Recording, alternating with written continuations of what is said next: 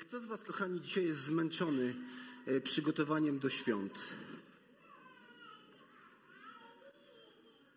Nikt? O, dzięki Tobiasz za szczerość. Wszyscy wypoczęci jesteście. To chyba, że nic jeszcze się nie przygotowywali. Nikt nic do nocy nie piekł. A, a wiecie, że niby jesteśmy tutaj przed Panem Bogiem i On widzi prawdę, nie? Nikt więcej nie jest zmęczony. No nie chce mi się wierzyć za bardzo.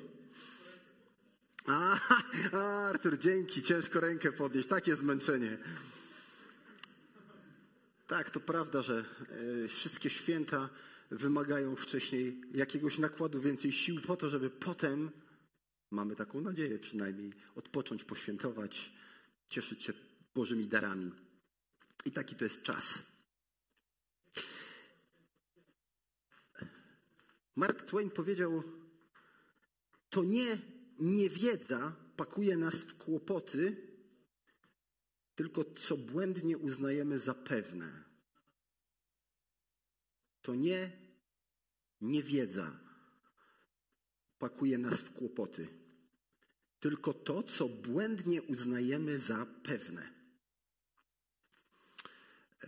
Kilka lat temu byłem na takim wydarzeniu, które co roku się odbywa na Slocie i była tam taka sesja, tam dużo było bardzo różnych warsztatów i poszedłem na warsztaty związane z dietą i prowadziła to kobieta, która wcześniej znaczy miała boleriozę, nie wiem, cały czas pogłos strasznie tu dudni mi, jakbyście mogli coś tam, kochani, zrobić z tym, która chorowała na boleriozę i mówiła, że lekarze ją leczyli antybiotykami, mnóstwem różnych rzeczy i coraz gorzej już była na wózku, już jej nikt nie chciał leczyć nawet. I ona wtedy zaryzykowała i podjęła się pewnych ryzykownych diet i stanęła na nogi, stała w tym czasie, to już było dwa czy trzy lata po tym wszystkim i ona dzieliła się różnymi kwestiami związanymi z dietą. I to, co mnie zaskoczyło bardzo, to a propos właśnie tych, tej, że, że niewiedza nie jest szkodliwa, ale przekonania, jakie mamy, ona powiedziała mniej więcej takie sformułowanie, że czasami jak jesteśmy głodni, czujemy łaknienie, to tak naprawdę chce nam się pić. Zastanowiło mnie to. Czyli, że jak mi się nieraz chce jeść, to organizm tak naprawdę woła o wodę, która jest w jedzeniu. I sprawdziłem to i u mnie to działa. Chociaż znamy ten dowcip oczywiście o tym, jak to ktoś był, przyszedł i coś by zjadł, a ten mówi, tu wypij wiadro wody, ten wypił wiadro wody, on mówi tak, no to by się pić chciało, nie jeść, nie? I to jest ten taki dowcip znany, ale ja byłem zaskoczony, że on ma, że, że to może nie dowcip, może rzeczywiście w tym jest dużo sensu. Ja na pewno doświadczam tego, że często, kiedy mi się chce, tak wydaje mi się jeść, biorę za szklankę wody i piję i naprawdę nie jestem głodny, a organizm jest nawodniony. To jest kwestia przekonań, bo jeśli mam błędne przekonanie, że mi się naprawdę chce jeść, to będę jadł, jadł, jadł, organizm i tak nie będzie na tyle nawodniony, a waga idzie w górę, nie? I to jest takie błogosławieństwo naszych czasów, tak? Błogosławieństwo. Więc te przekonania prowadzą do kłopotów. Oczywiście nie wiem, czy w bardziej poważnych, ale to, to, to, to może wartościowo jest coś bardziej poważne. Kwestia, jak być zbawionym, jakie masz przekonania. Nie czego nie wiesz, no jak czegoś nie wiesz, to jedno, ale jakie masz przekonania, by być zbawionym, co musisz zrobić, by być zbawionym, jak musisz żyć, by być zbawionym. I są na tym świecie mnóstwo pomysłów, jak to zrobić. Ale konsekwencja jest taka, że jeżeli przyjmiemy błędne założenia i pójdziemy za nimi, na koniec możemy się zdziwić bardzo, że to nie zadziałało. A jakie jest twoje przekonanie na temat zmartwychwstania? Jak często myślisz o tym, czym jest zmartwychwstanie? Co to takiego? Czasami y, miałem takie rozmowy. Jak to będzie? Jak to będzie w tym innym świecie? Czy będziemy poznawać siebie, czy nie? Czy rozpoznamy na przykład kogoś z rodziny, prawda? Są takie dywagacje, jak to będzie, czy zwierzęta tam będą, czy nie. No mamy takie pewne myślenie, ale ono wiąże się z pewnego znów, pewnych założeń, przekonań, które w nas są. W pierwszym wieku, jeśli chodzi o listy, kiedy apostoł Paweł pisał, to widzimy tam, że chrześcijanie mierzyli się z tym tematem, ponieważ wydawało im się, że zmartwychwstanie już nastąpiło. To znaczy, że jeżeli ktoś, my nazywamy to takim sformułowaniem z Biblii wziętym, narodził się na nowo, tak ożył duchowo, stał się takim żyjącym duchowo człowiekiem, to niektórzy uważali, że to już było to zmartwychwstanie, innego nie będzie. I apostoł Paweł próbuje im pomóc. Nie, nie, to jest błędne. Do czego to prowadziło takie przekonanie? No bo jeśli już zmartwychwstanie nastąpiło i Jezus szybko przyjdzie, to się wiązało z tym, to po co pracować? Po co za mąż czy, czy, czy żenić się, czy za mąż wychodzić? Po co? Zajmijmy się przede wszystkim głoszeniem. Bo przyjście Pana jest blisko, zmartwychwstanie już nastąpiło, teraz tylko już szybciutko się to zmieni. I to prowadziło do dużych kłopotów. A zatem błędne przekonania mogą nas wprowadzić w kłopoty. W czasach, kiedy Pan Jezus chodził, mieli, były trzy grupy, trzy grupy takie religijne, które w różny sposób podchodziły do tematu zmartwychwstania. Na przykład była taka grupa, ona się nazywała Esseńczycy. Oni byli takimi, powiedzielibyśmy, bardzo związanymi z walką o wolność Izraela. Tacy narodowcy, powiedzielibyśmy dzisiaj. I ich nie interesowało w ogóle temat zmartwychwstania, ich nie interesował. Oni się tam tym wiele nie przejmowali, nie myśleli za wiele. Tak wyczytałem. Inna grupa, która religijna, która ustosunkowała się wtedy do zmartwychwstania, to byli... Taka nazwa Saduceusze to była taka arystokracja Izraela. Było, to najczęściej to byli kapłani i arcykapłani. I oni wierzyli tylko w tych pierwszych pięć ksiąg mojżeszowych i nie wierzyli w zmartwychwstanie, nie wierzyli, że istnieją aniołowie i nie wierzyli, że człowiek jest czymś więcej niż tym, co widzimy, że, że jakiś duch istnieje. W to nie wierzyli, a wierzyli w Boga i uznawali część pism. Inną grupą, którą znamy też, jeżeli czytamy Biblię, to byli faryzeusze. I faryzeusze wierzyli w Boga, oczywiście tego Stwórcę, i wierzyli, że istnieją aniołowie i że istnieje zmartwychwstanie. I mieli na ten temat pewien pogląd. I była taka sytuacja, kiedy Pan Jezus był w Jerozolimie, że w pewnym momencie dyskutował z różnymi grupami, które go atakowały, chciały go złapać na czymś, że podeszli Saduceusze i zadali mu takie pytanie. Był pewien człowiek, który miał żonę. I tak się stało, że ta żona nie urodziła mu syna, nie mieli syna i zmarła. Odwrotnie, co ja opowiadam za historię? Wy nic nie mówicie, że to nieprawda. Co ja mówię? Przepraszam, no zmęczenie, ewidentnie. Odwrotnie, on zmarł. On zmarł, nie ona zmarła, on zmarł. No, czuwajmy, czuwajmy, żeby pastor też głupot nie gadał. Żeby... On zmarł. I tam było takie prawo, że jeżeli najstarszy syn wziął kogoś za żonę i on zmarł i nie miał z niej potomstwa, to następny z braci powinien wziąć ją za żonę i gdyby miał z niej syna, to ten syn by dziedziczył po tym zmarłym. Takie prawo. Nie wchodźmy w szczegóły za bardzo. I ci Saduceusze mówią tak. No i był taki człowiek, który miał żonę i zmarł. Następny brat wziął tą żonę i też nie miał potomstwa i zmarł. I tak było ich siedmiu. Tak sobie wymyślili. Siedmiu takich braci. I oni zadają pytanie Jezusowi. To czyją żoną będzie po zmartwychwstaniu?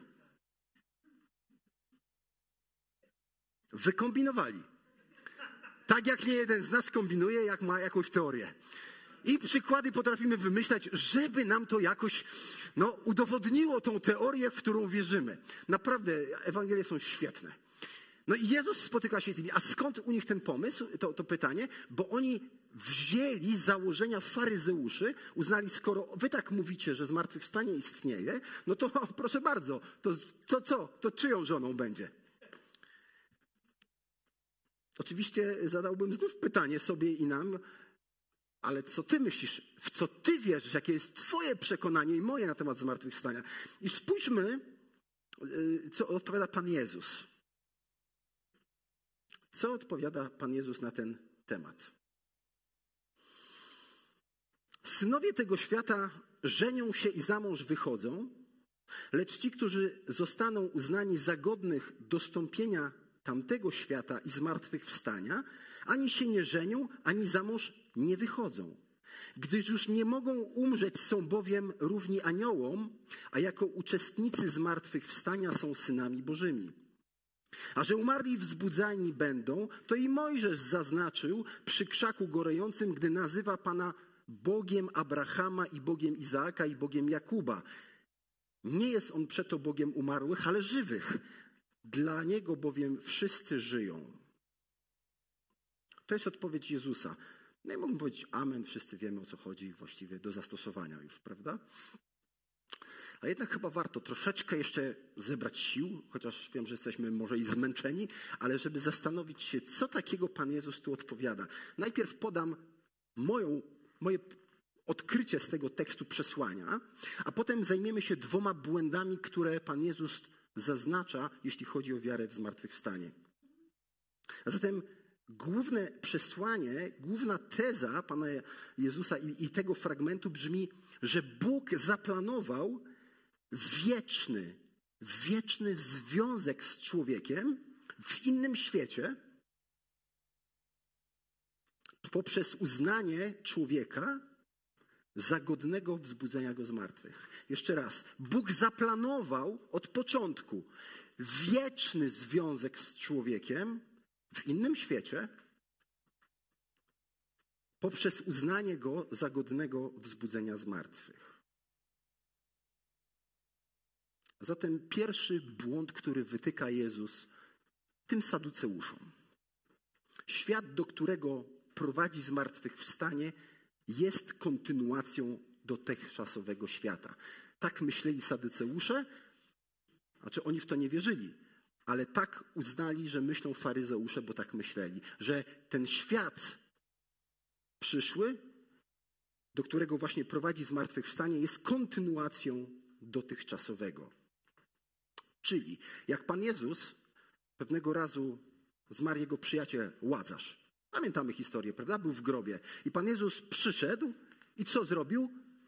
Wzbudził go z martwych. Łazarz zmartwychwstał.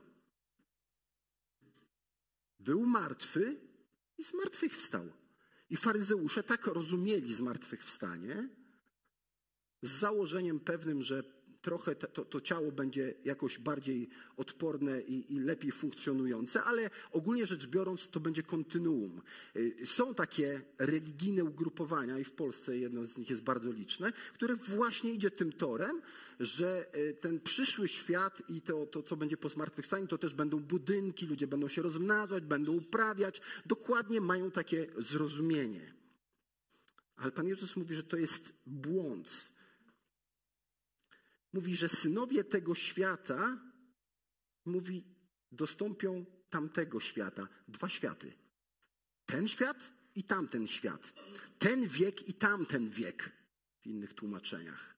Ten i tamten. Czy wierzę w istnienie innego świata niż ten? Czy wierzę w istnienie innej rzeczywistości niż tylko ta, którą tutaj my znamy jako ludzie?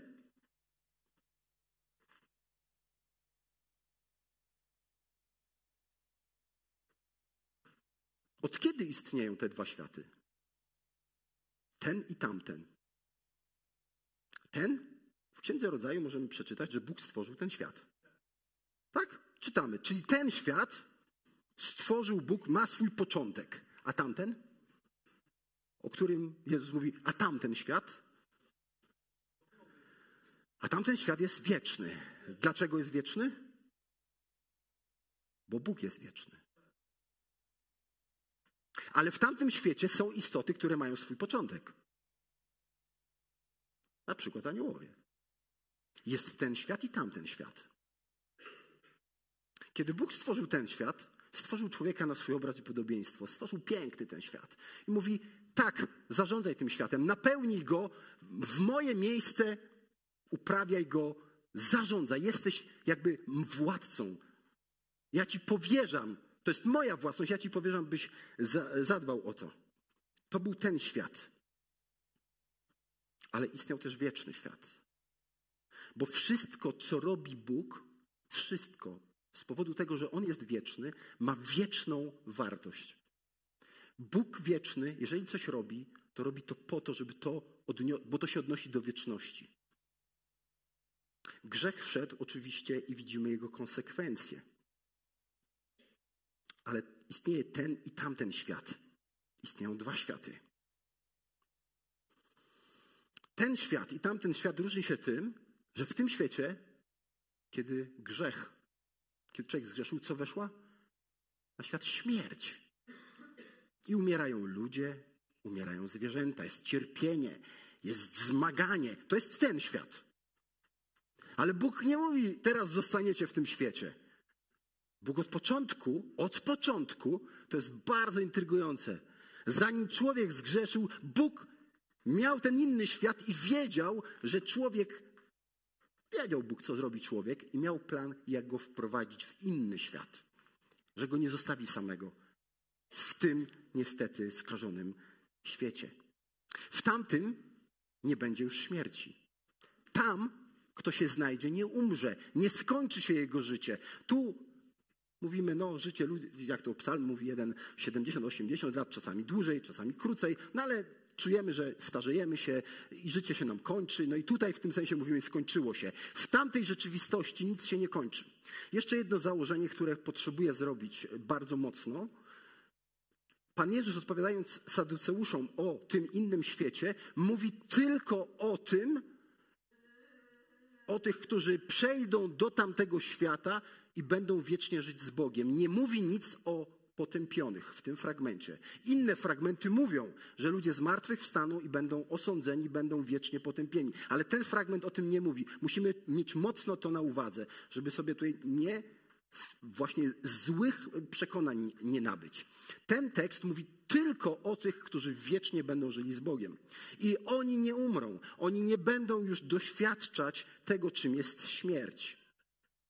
Ten i tamten świat. Bardzo często, szczególnie ci, którzy dopiero mają wejść w związki małżeńskie, mówią: o jacie, co tam nie będzie można już żony mieć, ja, no to, to smutne to tam będzie życie. Tak yy, chcielibyśmy chociaż jeszcze tu trochę zażyć tego życia, zanim tam pójdziemy, z taką nostalgią, że tam to będzie już gorzej, a tutaj to chociaż jeszcze pewnych przyjemności człowiek by doświadczył. Yy, I to jest takie nasze, właśnie nasze wyobrażenie, bo rzeczywiście w tej rzeczywistości Bóg nas tak stworzył. Bóg nas tak stworzył, że doświadczamy przyjemności przeróżnych, związanych też z naszym ciałem i nie ma nic w tym złego. Tak nas Bóg stworzył. Ale w tamtym świecie czytamy, że nie będzie czegoś takiego jak związki małżeńskie. Człowiek został stworzony po pierwsze i najważniejsze do relacji ze sobą. Człowiek został stworzony do, jako stworzenie do bycia z Bogiem. I człowiek potrzebuje nie być sam, tylko w relacji z innymi. I w tej rzeczywistości, rzeczywiście, kiedy mamy, myślimy sobie może o rodzicach, o współmałżonku, o dzieciach, wnukach, o braciach, siostrach, to, to doświadczamy pewnej wspólnoty, jakichś emocji, przeżywamy coś razem. Bo przecież kiedy umrze ktoś, nieraz widzimy klapsydrę, tak, wieszącą, nie znamy tego człowieka, przeczytamy, że ktoś zmarł, no to można powiedzieć, przechodzimy obok tego obojętnie, w ogóle nas to nie dotyka. No bo nie znamy tego człowieka, właśnie chodzi o tą więź i bliskość. Dlatego my pytamy i w nas jest to pytanie, jak będzie tam, bo my chcemy przynależeć, chcemy z kimś być, kogo znamy, kto, kogo kochamy, na kim nam zależy, kto ma dla nas wartość. Chcemy tego i stąd to pytanie w nas nieraz, jak tam będzie?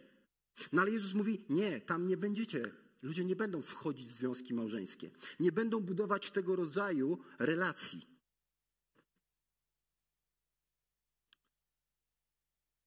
Ważna jest w tej kwestii więź, bliskość. Będziemy na pewno doświadczać bliskości z Bogiem i ze sobą, ale takiej relacji, której dziś Myślę, że pewien zadatek doświadczamy tylko. Bóg zaplanował wieczny związek z człowiekiem w innym świecie poprzez uznanie go za godnego wzbudzenia z martwych. Jeszcze jedna uwaga. Zmartwychwstanie nie jest powrotem do raju. My sobie wyobrażamy ten raj idealny, kiedy Adam i Ewa byli, piękny ogród, wszystko było cudownie. Kiedy grzech wszedł, to wszystko zostało zniszczone i Bóg nie prowadzi nas z powrotem w tamto miejsce. Bóg nas prowadzi w inne miejsce.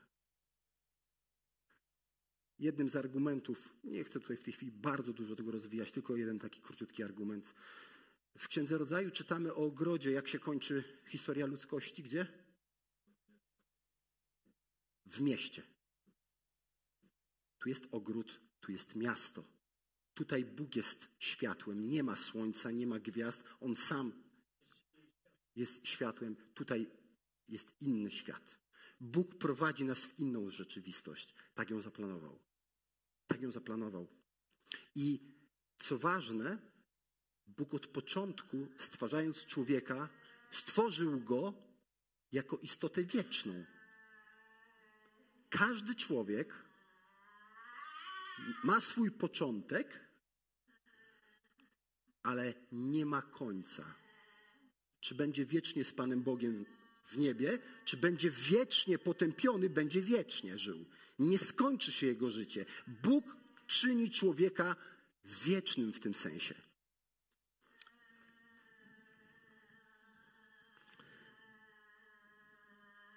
Dziękujemy za piękny śpiew, Martynko.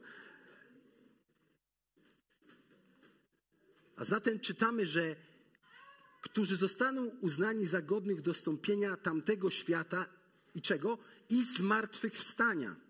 A jako uczestnicy zmartwychwstania są synami Bożymi. Czyli zmartwychwstanie jest bardzo istotne. Gdybyśmy przejrzeli w dziejach apostolskich kazania, które głosił apostoł Paweł czy Piotr, w każdym z tych kazań, w każdym z tych nauczań, co znajdziemy? Zmartwychwstanie. Ten element zmartwychwstania. Więc moja teza jest też taka, jeśli mówimy o głoszeniu Ewangelii, a nie ma w tej Ewangelii mowy o zmartwychwstaniu, to to nie jest pełna Ewangelia, to jest jakaś część głoszona Ewangelii. Zmartwychwstanie jest fundamentem wiary. Jeśli ktoś nie wierzy w zmartwychwstanie, to nawet trudno go nazwać chrześcijaninem. Może wierzyć w Boga, jakiegoś Boga, który coś stworzył, ale nie wierząc w zmartwychwstanie, nie wierzy w tego Boga i w ten Jego plan. To, to słowo zmartwychwstanie znaczy obudzić, pobudzić, sprawić, że ktoś powstaje. I dwa elementy ważne w tym temacie. Po pierwsze, jeśli umrę i zmartwychwstanę, to będę ja. To nie będzie jakaś inna postać. To będę nadal ja. Ja, Zbyszek. Jak umrę i Pan Bóg spowoduje, że zmartwychwstanę, to będę ja. Nie będzie to ktoś inny. Nie będzie to jakieś kogoś innego wcielenie. To będę ja. Tak samo to będziesz ty. Druga cecha zmartwychwstałego człowieka to jest taka, że nie będzie mieć tego samego ciała. Nie będziemy tak samo wyglądać. Nie będziemy tak samo wyglądać. Dlaczego mieli problem uczniowie i kobiety, które, które były, chodziły za Jezusem, w rozpoznaniu Go po zmartwychwstaniu? Przecież znały Go dobrze i oni Go znali. Szedł z uczniami długą drogę i rozprawiał o Słowie Bożym, a oni tylko mówią na koniec, jak już, jak już się okazało, że to On, że no czyż nasze serca nie pałały, ale w ogóle nie byli Go w stanie poznać. To znaczy zmartwychwstały człowiek jest tym samym człowiekiem, ale jednak jest jego ciało i w... będzie jakiś inny. Będziemy inni. Co do jakości. Niektóre teksty w Biblii nie używają słowa zmartwychwstanie, czyli zmartwychwzbudzić, ale opisują ten stan jako stan, który czytałem, że na język polski jest bardzo trudno przetłumaczyć to. Jakby dosłownie oznaczało to kwestię wejścia w chwałę. Że my z tej... Apostoł Paweł w pierwszym liście do Koryntian w piętnastym rozdziale właśnie opisuje tą różnicę, podaje taki przykład. Bierzesz ziarenko i rzucasz do ziemi, nie? Ziarenko. Widzisz, jak wygląda ziarenko. Czy wyrasta z niego ziarenko? Wyrasta roślina. I Paweł próbuje pokazać, dokładnie to samo jest z nami. Że, że kiedy umieramy, nasze ciało obumiera to, ale wzbudzone jest inne, pełne chwały, doskonałe ciało na podobieństwo Jezusa, który zmartwychwstał. Apostoł Paweł w liście do Filipian w trzecim rozdziale dwudziestym do dwudziestu jeden napisał tak. To jest bardzo... Ba... Chrześcijanie żyli nadzieją zmartwychwstania, to ich ożywiało. To była siła, która im pozwalała przejść przez ten świat. My bardzo często skupiamy się na tym, że Jezus za nas zmarł, bo to jest prawdą. Za nasze grzechy tak, żeby nas pojednać, tak. Ale to nie koniec, żeby tylko tu jakoś przejść przez to życie, tylko to ma sens. I Paweł napisał tak. Nasza ojczyzna jest w niebie. Nasza ojczyzna jest w niebie, skąd też oczekujemy Zbawiciela, Pana Jezusa Chrystusa, który przemieni znikome ciało nasze w postać podobną do uwielbionego ciała swego, tą mocą, którą może też wszystko poddać sobie. A zatem Bóg w swojej mocy dokona pewnej przemiany. To będę ja, ale jakiś inny. Nie będę taki jak Adam w raju. Ja nie wracam do tej pozycji. Ja będę w dużo lepszej pozycji. W dużo lepszej pozycji. I ciekawe, że Pan Jezus zestawia zmartwychwstanie z pozycją człowieka, by być Synem Bożym. A jako uczestnicy zmartwychwstania są synami Bożymi. Kochani, bycie dzieckiem Bożym to jest godność, to jest zaszczyt, to jest ogromna wartość, właściwie największa, jaka nas może spotkać. Powinniśmy być z tego w taki zdrowy sposób dumni. Powinniśmy chodzić z podniesioną głową, powinniśmy wręcz po, pomimo tego świata jakoś tak uśmiechać się, wiedząc, kim Bóg nas uczynił. I teraz jeszcze w pełni nie widzimy, bo to jest zaczątek, ale właśnie zmartwychwstanie jest takim gwarantem, kim będziemy w pełni. W tej kwestii bycia dzieckiem Bożym, tu, powiedzieliśmy, tu nie ma wstydu. Tu nie ma wstydu. Bóg z niewolnika, ze sługi, który nic nie znaczy, czyni nagle domownikiem. Nadaje ci prawa domownika. Traktuje cię jako syna, jako córkę, jako swoje dziecko. I zmartwychwstanie to dokona w pełni. Z człowieka, który może brzydko pachnie, żyje w łachmanach, jest nic nie wart w oczach tego świata, jest może bezdomny, głodny, zaniedbany, odrzucony, on podnosi i czyni cię kimś czystym. Wkłada najwspanialsze, nie wiem, jakie macie w głowie ciuchy, które lubicie. Ja lubię dresy, nie wiem, czy w niebie będą dresy. Bardzo bym chciał w takich dresach pochodzić, bardzo mi wygodnie. Ale tam będą piękne szaty. Najwspanialszy zapach, najlepsze perfumy. Jakby Bóg obdarzył cię najwspanialszymi perfumami. Uczesze cię, piękną fryzurę ci zrobi, manikir. Będziesz po prostu no, wyglądał jak, powiedzielibyśmy, nieziemsko, bo to nie będzie w tym sensie ziemskie. I postawi przed tobą ucztę, będziesz jadł najlepsze potrawy.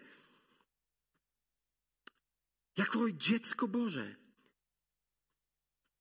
Będziesz pięknie wyglądać i twoje serce i moje powinna rozdzierać wdzięczność, radość, zaszczyt, że mogę siedzieć przy stole z kimś takim jak mój Ojciec Niebieski.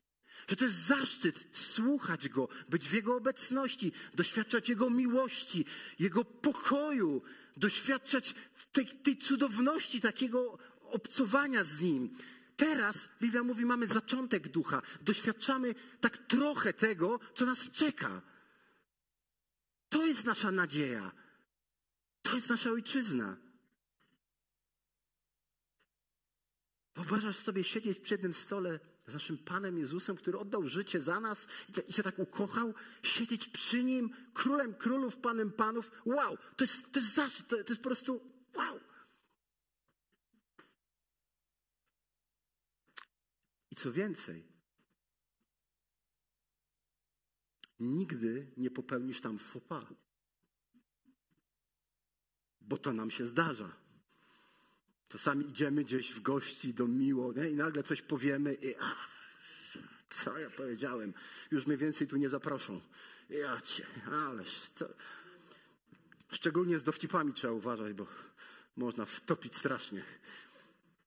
Ale słuchajcie, tam nie zrobimy niczego takiego, co może wywołać zażenowanie, wstyd.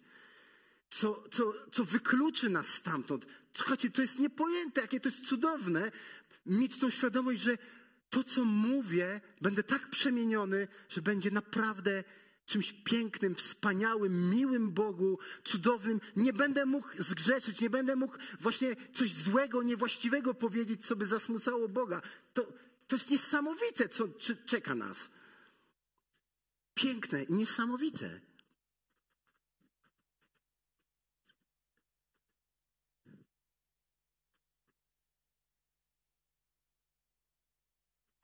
Ale jak tam się znaleźć? Pan Jezus mówi, lecz ci, którzy zostaną uznani za godnych.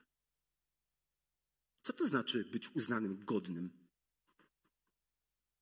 Czasami, ponieważ rozmawiam z wami, a w różnych firmach pracujecie, w różnych jesteście szkołach, nie szkołach, w różnych... Czasami bywają takie sytuacje, że ktoś mówi, nie no, tego podnieśli, dali mu awans, kto inny bardziej zasłużył na to, kto inny bardziej jest godny. Godny to znaczy w tym momencie on zapracował, zasłużył na to, by mieć taką pozycję. Na przykład, żeby dostać się do N B A, to taka zawodowa koszykówka w Stanach Zjednoczonych, bardzo, no, najwyższy poziom na świecie. To żeby się tam dostać, naprawdę lata muszą ludzie pracować, ćwiczyć i potem idą, no i właśnie, jeśli zostaną przyjęci, no to uznani są za godnych, by być w, rzeczywiście w tej organizacji grać. To jest zaszczyt.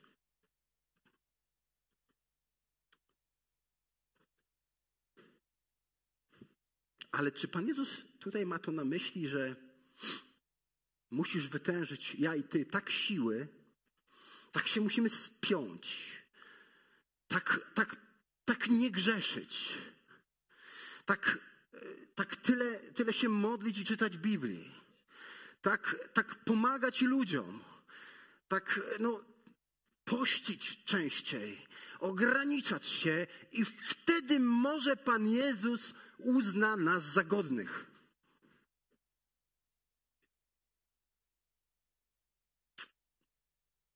No nie. List apostoła Pawła do Rzymian mówi, nie ma ani jednego sprawiedliwego. Nikt nie zasłużył, by być w tym domu Ojca. Nikt. Ani ja, ani ty, ani nikt. Nic nie możemy zrobić w sensie, Ojcze, zobacz. Teraz możesz mnie wpuścić, nie? Zobacz, jaki jestem. Powstrzymałem się. Właśnie o to chodzi, że w całej historii ludzkości nikt nie mógł tego zrobić, tylko sam Bóg, stając się człowiekiem. Jezus znał ten świat, tamten świat. Przyszedł z tamtego świata, stał się człowiekiem, ograniczył siebie, był sługą, by umrzeć na krzyżu. Dlaczego? Bo wziął wszelki grzech i wszelkie konsekwencje tego grzechu za mnie i za ciebie, byśmy wierząc w Niego i Jemu mogli właśnie dzięki Niemu wejść do tego domu, być uściskani przez Ojca, być zaproszeni, ugoszczeni, odnowieni i żyć w wiecznym pokoju i szczęściu. Zrobił to Jezus. Więc kto jest godny, kto zostanie uznany za godnego? Ten, kto naprawdę swoje życie powierzy Bogu i powie: ja nic sobą na tym poziomie, który miałby mnie wpuścić do Ciebie, Ojcze, nie reprezentuję. Nie jestem lepszy od innych, nie chcę tak myśleć. Dziękuję Ci, że mnie przyjmujesz. Chcę pracować z Tobą z wdzięczności, z radości, zmieniać się. Chcę porzucać grzechy. Chcę to robić. Chcę pomagać. Chcę służyć. Chcę, tak jak Ty, ale nie dlatego, by tam się dostać. Tylko dlatego, że Ty mnie już tam wciągnąłeś, choć jeszcze tego nie widzę. Mam ten zadatek ducha. Mam, jestem częścią Twojego domu już. Jeszcze w pełni tego nie widzę, ale jestem i chcę tak żyć. Zmartwychwstanie w tym sensie jest tutaj przepustką. Człowiek musi umrzeć i zmartwychwstać. Oczywiście poza sytuacją, kiedy Paweł pisze, że może być czas, kiedy Jezus przyjdzie i niektórzy nie zdążą umrzeć, zostaną przemienieni. Tak. Ale ci, którzy w tej rzeczywistości umrą, zmartwychwstaną. Zmartwychwstaną. Zmartwychwstanie jest przepustką. Wiara oczywiście w Chrystusa, która sprawia zaufanie Jemu. Więc pytanie: gdybyś dziś umarł, doświadczysz tego zmartwychwstania? Czy gdybyś dziś umarł fizycznie, tu i skończy się czas łaski, czy myślisz, masz przekonanie nieoparte na sobie, że naprawdę Jezus jest Twoim Panem i Zbawicielem, jest tym, który oddał za Ciebie życie? Czy masz to przekonanie i pewność, gdzie będziesz po zmartwychwstaniu? Jeśli nie masz takiej pewności, śmiało módl się do Niego i wołaj. Wołaj do Niego, by, by, by pomógł Ci zaufać Mu. By pomógł Ci zrozumieć, że On przyszedł po to nie tylko by umrzeć, ale i zmartwychwstać. Byśmy mogli z Nim wiecznie żyć. Bóg zaplanował wieczny związek z człowiekiem. Wieczny, na wieki. W innym świecie, w innej rzeczywistości. Wiemy, że ten świat przeminie. Niebo i ziemia przeminą. Będzie nowe niebo, nowa ziemia, nowa rzeczywistość. Doświadczymy jej. Ci, którzy zaufają, oczywiście. Bo Bóg uzna, oczywiście o ile uzna nas za godnych, a uzna za godnych tym, bo Pismo o tym mówi, którzy Mu zaufali poprzez wzbudzenie z martwych. I drugi błąd, to już króciutko.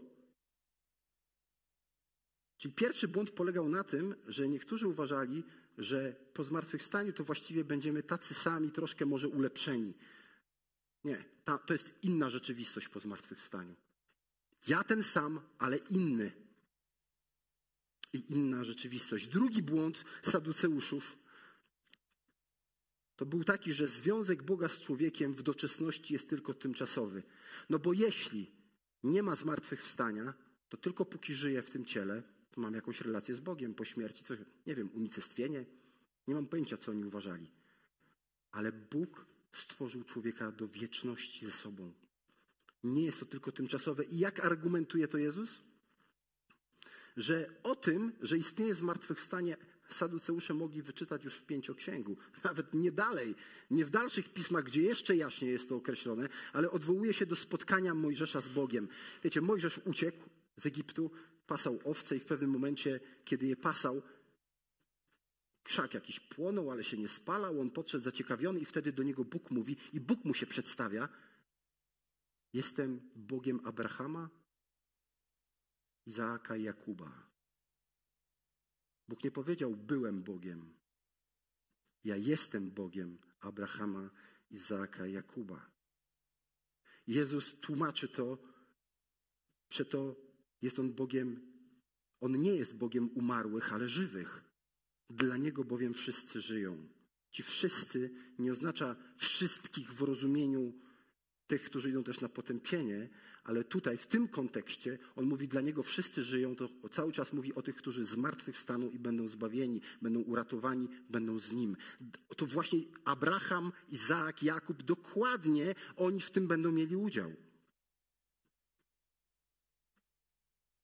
Czy wierzę w wiecznego Boga, który stworzył człowieka do wiecznej, stałej, głębokiej więzi z nim?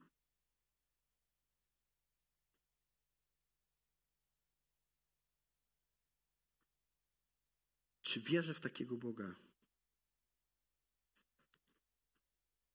Jeśli wierzę w to zdanie, że Bóg tak zaplanował od początku, zanim powstał świat jeszcze, wieczny związek z człowiekiem w innym świecie, przez uznanie go za godnego wzbudzenia z martwych, jeśli w to wierzę,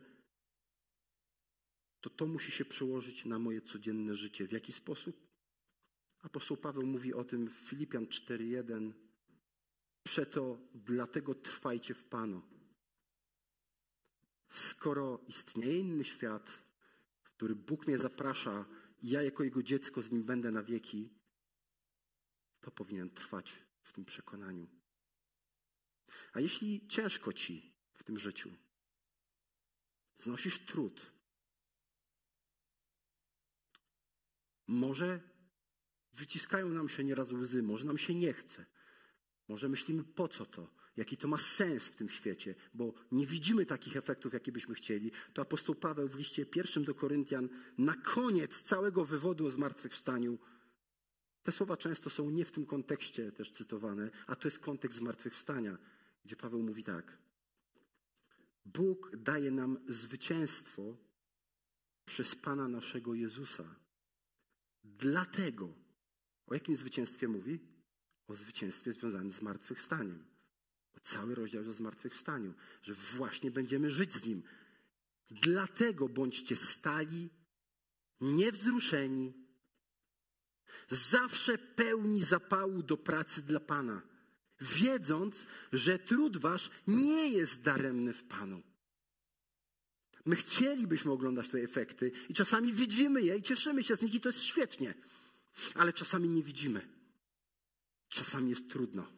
Czasami jak orka taka.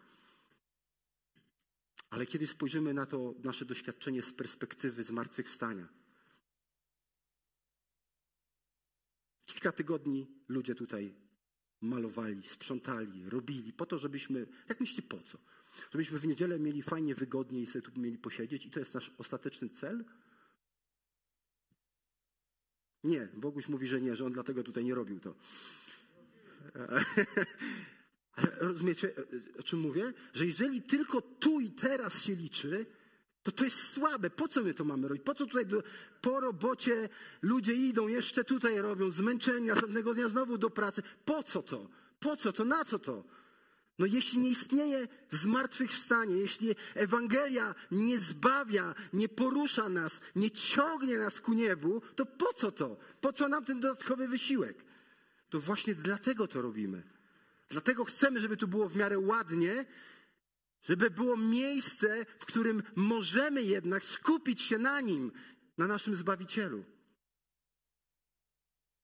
I ten trud nie jest daremny. Może nikt Ci nie podszedł, nie podziękował, może nawet nie wie, że cośkolwiek tu robiłeś, może nie wie o różnych Twoich modlitwach, rozterkach, rozmowach i nikt tego nie wie, ale Bóg to wie, bo chodzi o wieczność, a nie o tą chwilę teraz tu.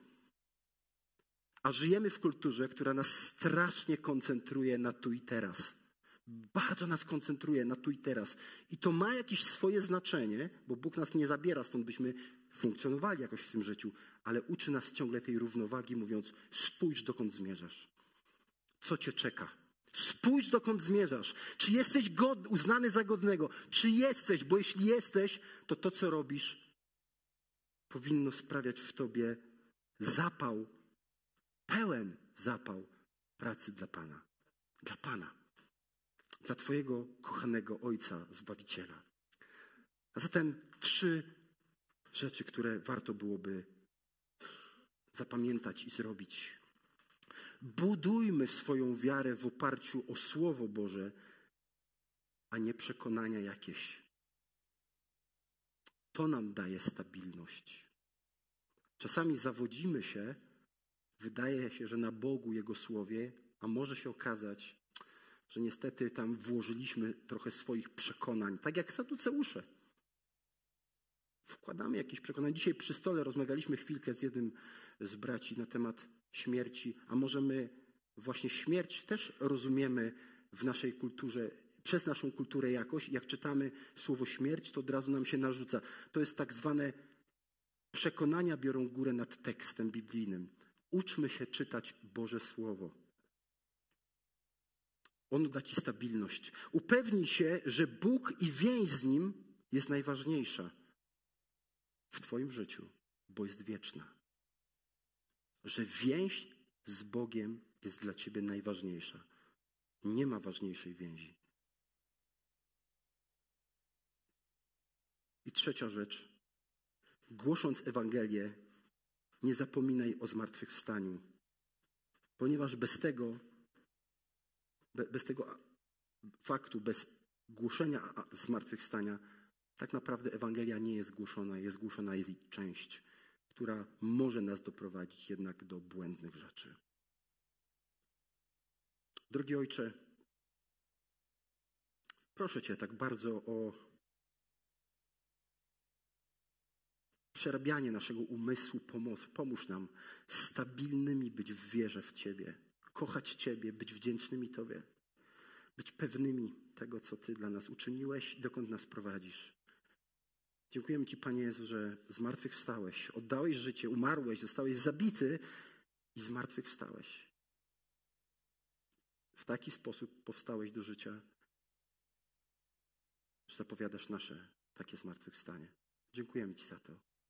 Czyń nas stabilnymi, ochotnymi do pracy dla Ciebie, budującymi bliską codziennie więź z Tobą i opowiadającymi o innym, innym o Tobie, o Twoim wielkim dziele.